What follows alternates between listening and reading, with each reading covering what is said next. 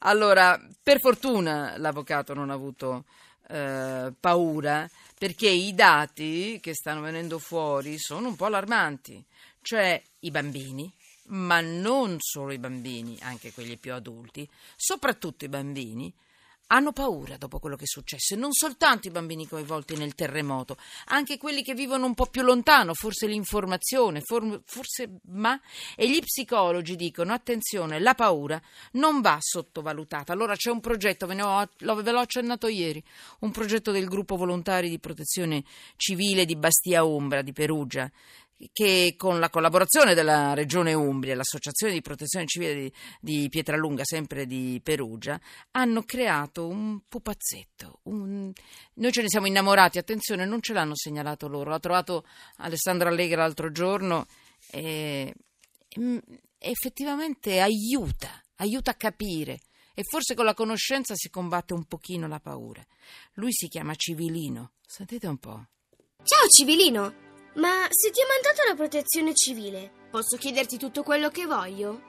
Certo, sono qui per questo, per far conoscere a tutti i mhm. comportamenti migliori da tenere nelle situazioni di emergenza. Quando mi sono cadute le costruzioni, ho pensato al terremoto. Hai avuto paura. Scommetto che vorresti sapere cosa fare. Ma il terremoto si può prevedere? No, purtroppo, non ancora. E allora come faccio a proteggermi? Intanto è molto importante che i tuoi genitori conoscano il piano di protezione civile del tuo comune. Potete richiederlo presso gli uffici comunali per sapere i numeri utili, a chi ti puoi rivolgere, le vie di fuga più sicure e i luoghi di raccolta in caso di emergenza. E questo cos'è? Uno zaino? Di chi è? Questa borsa è la safety bag. Dentro ci sono tanti oggetti che possono essere utili in caso di emergenza coperta termica, i medicinali che ti sono indispensabili, acqua, radio e torcia a batteria con pile di scorta, cassetta del primo soccorso, cibo che duri a lungo, un elenco dei numeri di telefono utili e, sì, anche una mappa per arrivare all'area di attesa. Ora però ti insegno una canzoncina, così ti ricordi meglio quello che ti ho detto. Dopo la scossa non aver paura Cammina con calma, lì è l'uscita più sicura. Al punto di raccolta devi andare. No, è, è troppo bello. Sfumiamolo perché devo. Mi spiace. Guardate, se avete dei bambini, ma non solo per i bambini, guardate, mette un'allegria sto, sto pupazzetto, sto civilino. Lo trovate su YouTube e sul sito civilino.it. Civilino. Guardate, vi mette allegria e, e informa soprattutto. Io un giorno vi prego, vorrei avere eh, questo gruppo dei volontari di, della protezione civile perché è un modo per stare vicino ai bambini. Dottoressa Dentone, benvenuta, presidente della SIPEN, Società Italiana Psicologia dell'Emergenza, benvenuta.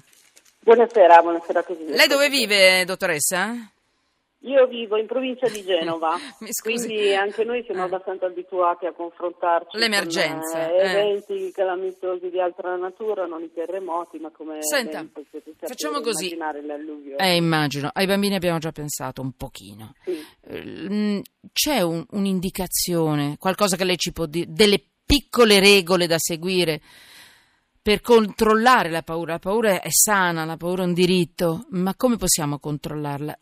Quelli che vivono nelle zone, tra l'altro lei è proprio in prima linea in questo momento, vero?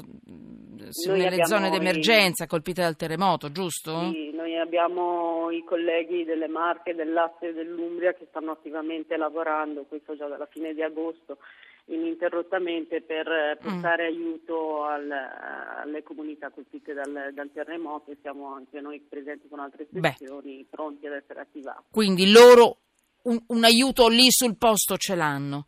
Per tutti quelli che non hanno persone come voi, psicologi, psichiatri, eh, a portata di mano, a portata di cuore, a portata di cervello, a portata di paura, che cosa può consigliare? Penso agli anziani, ma penso ai cinquantenni che devono gestire anche la vita degli anziani e dei bambini eh? e che hanno, hanno paura anche loro.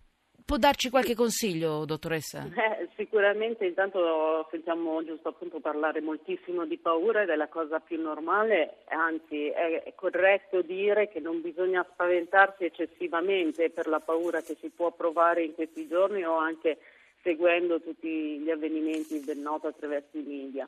La, uh, le reazioni eh, che normalmente noi riteniamo anormali o esagerati in determinate situazioni, soprattutto se siamo sollecitati, immaginiamo chi eh, ancora vive lì proprio vicino nelle zone rosse ma anche nelle regioni confinanti, quindi avvertono quotidianamente, sistematicamente. Mi dia una regola, se, che, questa è una la regola, una regola sicuramente è, è, quella di cercare di eh, rivalorizzare la propria persona rispetto anche alle situazioni difficili che già nella vita si sono incontrate. Naturalmente tutto questo cambia quando le persone già stanno vivendo un momento magari particolare o più oh complesso, complesso, della loro esistenza. L'informazione, L'informazione aiuta, la conoscenza. La preparazione, la conoscenza Bene. aiuta a, a, prendere atto di tutto quello Grazie. che invece in certi contesti travalica la Grazie. conoscenza. Grazie dottoressa Dentone, buon lavoro a lei e a tutti voi in prima linea.